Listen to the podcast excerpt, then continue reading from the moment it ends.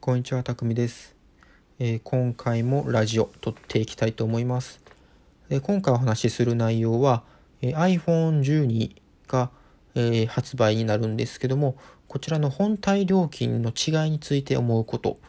であとは検討している格安 SIM についてもお話ししていきたいなと思います。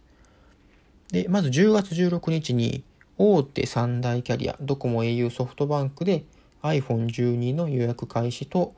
同時に機種代金の発表もありました。で、まあ、そこで思ったことなんですけど、ソフトバンクだけ機種代金が高いと。プロマックスの512ギガ、これがソフトバンクで18万円するんですね。で、これは同機種のドコモの、えー機種と比較をしても1万円以上の差が出てます。で、まあ、理由としては、ぶっちゃけこれに関しては、えー、と不明ですね。なんでソフトバンクがこれだけ飛び抜けているのかよくわからないんですが、まあ、僕の予想として、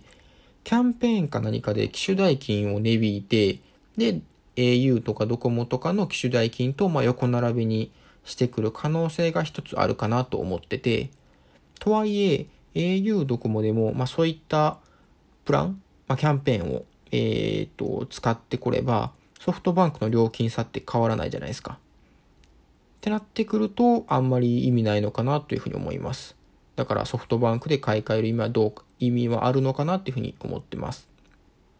で、えーまあそういうふうになってくると、まあ、ソフトバンクだけ高い理由はわからないのし、わからないのと、あとは使い続けるユーザーユーザーさんも減りそうと思ってます。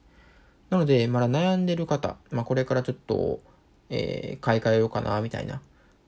乗り換えようかな、みたいな。そういうの待ってる方は、ちょっと一旦、えー新プランの発表を待ってから、で、さらに機種代金に動きが出るようであれば、乗り換えるか機種変更するかを考えて、まあ、予約するのがいいんじゃないかなと思います。まあ、僕も含めてですけど、日本人って、あの、新しいスマホとか出たら早く買い替えたいみたいな、そういう、まあ、なんていうんですかね、本能というか、そういう欲求があのあったりすると思うんですけど、まあ、うかつに機種変とかをして、で、後から機種代実は高かったですみたいな、まあ、そういうのもあまりね、あの、損したくないっていうのもあったりするんで、僕は今回慎重に、えー、行こうかなというふうに思ってます。はい。で、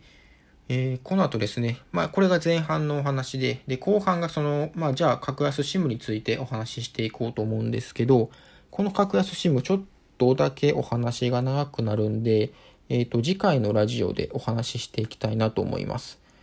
なので、次回では、えっ、と、まあ、SIM ですね。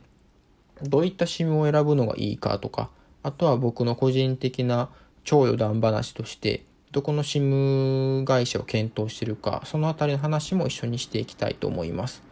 なので今回は一旦ここでラジオ終わりにさせていただいて、次回のラジオ更新では続きのお話をしていきます。なのでもしよかったら次回もまた聞いていただけると嬉しいです。